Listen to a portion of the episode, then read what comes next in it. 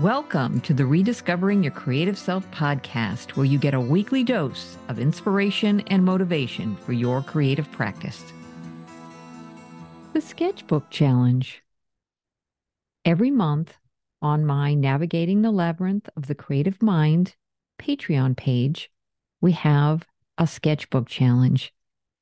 Every month, we focus on a different concept. The artist involved can interpret this concept in their sketchbook in any way they want. The point of doing the exercise is to really make it their own, make it personal, use their own stories, and let themselves go. You know, often we as artists do a lot of work where we are sort of controlling the art. And we come up with a concept and we do research and we do studies and we do sketches and that's all fine and good and doing a lot of those things helps the work to be successful in the end because we're in charge of every step of, the process along the way but i think there's a part of your process that you need to find what comes just direct from you innately. In other words, an intuitive part of your process where you can see what comes from inside and see where that can fit alongside those other more controlled elements of your artistic process.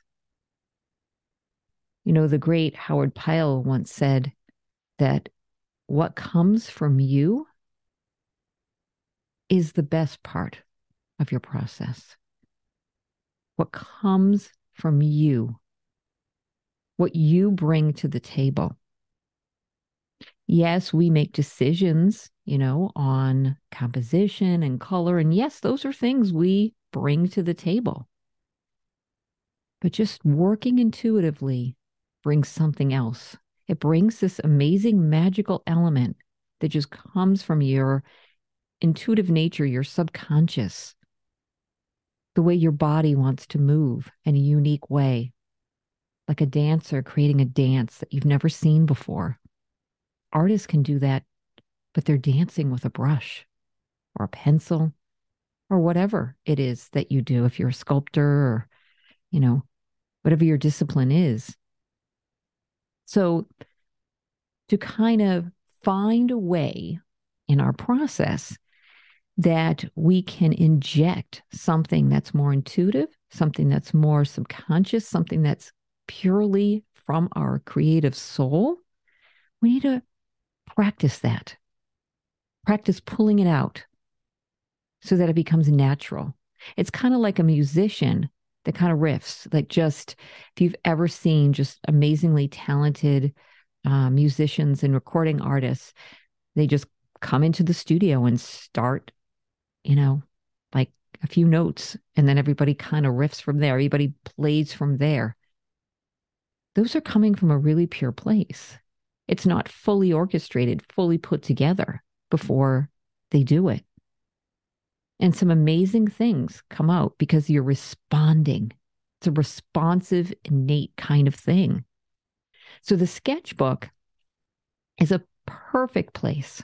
And now, whether you work on a sketchbook that is a sketchbook that you open page to page, or one that's spiral and you flip it over, or just single sheets or surfaces, scrap surfaces, even.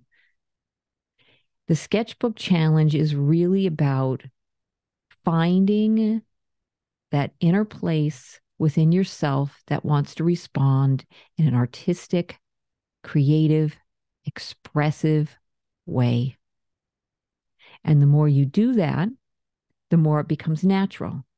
The more it becomes natural, the more it's going to introduce itself to you when you're working on your quote unquote regular paintings, you know, your more finished works and you get more confidence about introducing that into your finished works. you know, doing this just once isn't going to give you that confidence. It's not going to give you that muscle memory. It's not going to give you that spontaneity that just naturally comes in. The more you move as a dancer, the more you feel expression and connection with music as a dancer, the more natural it's going to be. The same thing with an artist. The more you become in tune with your natural rhythms and the way you respond and how you want to react and how you feel that day and getting that out on the surface, those things come with practice. So I've come up I've come up with this sketchbook challenge and I made it once a month because I said I thought, well, people can do it more than once a month, but at least once a month that we kind of share as a group. And I have the Navigating the Labyrinth of the Creative Mind Discord channel that's part of this Patreon page where we have a thread where we share every month. So people share.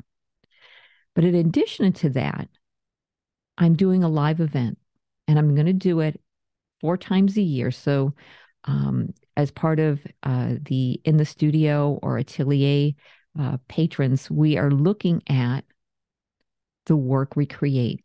And I'm going to kind of serve as a coach to help people pull out their process, to kind of guide them. Okay, so this is what we've done so far try this, challenge yourself this way, maybe add this, work in a different way, think sequentially. I mean, there's going to be things that will come up and we'll share as a group. And you know, the great thing about sharing as a group is that everybody learns from you know every person in the group. Wow, that was interesting how that artist did this. Hmm, maybe that gives me more encouragement you know that that group support and that group setting makes for a really rich part of encouraging you to further this process and let me tell you why when you're working in solitude all the time and you're doing these things that are coming you know just from you and innately the minute you put those things out what happens is is the inner critic comes in and says well I don't know about this. This is real different. I don't know about this. Wow, is this any good? You know, it, these are all the things that when we do do something different, the left side of our brain, which is the ego, and the um, the left side is also that inner critic. The inner critic can't find a previous understanding of this or a word for this that you're doing, and then it panics. Okay. Whereas the right side of our brain, the creative side of our brain, it loves this. It loves this. It's that feeling of movement and dance and music and all the things that when we go to a concert or whatever it is that we do, where we just feel so moved by something. Those are the things we're trying to tap into in our work. Because when we feel moved by our own work, there's a good chance that somebody else will as well. Because it taps into this universal, innate human experience that we all share and we all have. But it's something unique because it's coming from you. So it shares within a universal consciousness, but it has some kind of special mark to it that's yours. And I think as an artist, it's important for all of us to find what it, that particular thing is in ourselves. It's not just about our ability to render something or make a mark or, you know, um, you know, the physical things of our craft. There's something else that art has that we need to explore in doing these challenges and me helping and coaching you to see and to pull those things out because I have those experiences myself. I've been on this journey and I'm continuing on this journey and having this wonderful group together where we not only meet regularly in Discord, but get together as a live group and talk about it. Because when you do a bunch of work, you want to be able to, after several months, to kind of look back and go, oh, yeah, I see that. I see that. And it's my hope that every time we meet, you let go a little bit more. You know, I kind of see these monthly challenges as, you know, this interpretation that you're doing in your sketchbook. You're making it a personal thing, but you're also giving yourself the gift, the opportunity to, to basically try something new that you might not have done before. You're exploring, you're experimenting, you're responding intuitively and letting the work speak to you, listening to that work. It's really an exercise in building a relationship, an intimate relationship at a conscious level with your work. You're releasing these expectations and these el- elements that we use to control our work, and we let it go. And we just be. We be in the process. So every time we get a new concept each month, the concepts are open for interpretation, but also they're open in the way you express them. They can be something representational, they can be something abstract. You know, even in the abstract, you can see something within it. You know, all of a sudden there's this abstraction that I'll do, and then I just see a face, and then I just pull out that face. It could be a landscape, and then you pull out that landscape. In other words, this magical place, this different world, if you open yourself up to it, reveals itself in your work. And that's amazing. That's amazing. It's an amazing feeling to do that.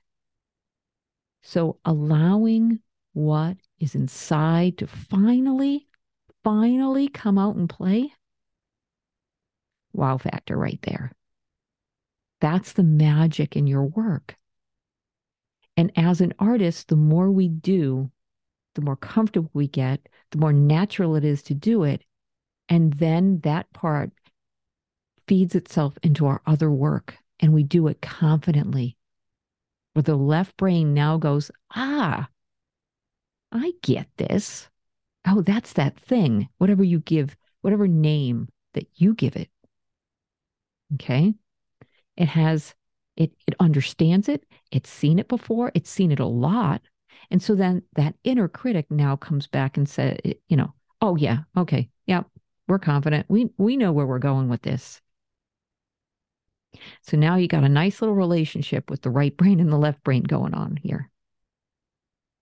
But when it's not something you do a lot, and it's not something you feel confident about, you've talked to other people about.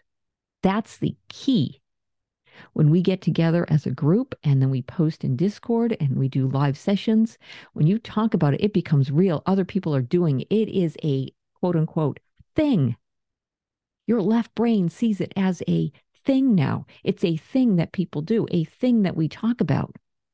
So now it's not the you're by yourself, you're trying to do this, and that, you know, left brain ego gets in and say, What are you doing? What are you talking about? Who's, you know, that stuff. It gets shut right down because you're talking about these things with other people who are having shared experiences. And so it's a thing. So every part of what we're doing helps to strengthen, to exercise that part of you so that it can filter itself into your mainstream work. So, for this week, I'd like you to think about having a way in your practice to introduce this intuitive side of yourself. Like I said, whether it's in a book sketchbook or, you know, like a flip over the page sketchbook, sketchbook with like a spiral or just single pages or a scrap, whatever it is, introduce it into your practice. If you are a part of our Navigating the Labyrinth of the Creative Mind Patreon page, make sure that you post within our Discord channel and come to our live events. Those are going to be important. Those are part of the process. If you're not, and you're thinking about doing this on your own, try to put together a community to help you with this because it's so important. Going it alone, more likely to um, not continue the process. It's kind of like when we, you know, go to exercise and, you know, we go to the gym and, you know, we have a buddy and somehow, you know, when we do things with other people, we feel committed and we don't kind of just, I don't feel like it today, you know, and then that two days and a week and then a month and a year and 10 years, you know, you know how that goes. So think about that this week. Give yourself the gift of seeing what is inside of you and letting that finally come out to play. Have a great week, and as always, create from the heart. This audio series is part of my Navigating the Labyrinth of the Creative Mind Patreon endeavor. The site uniquely intermixes self reflection and personal storytelling with exploratory mixed media techniques and expressive approaches to art making, elevating the creative consciousness and guiding each person on his or her own path to discovering the creative spark that resides within. Check us out at www.patreon.com slash Lisa L. Cyr, and that's spelled C-Y-R.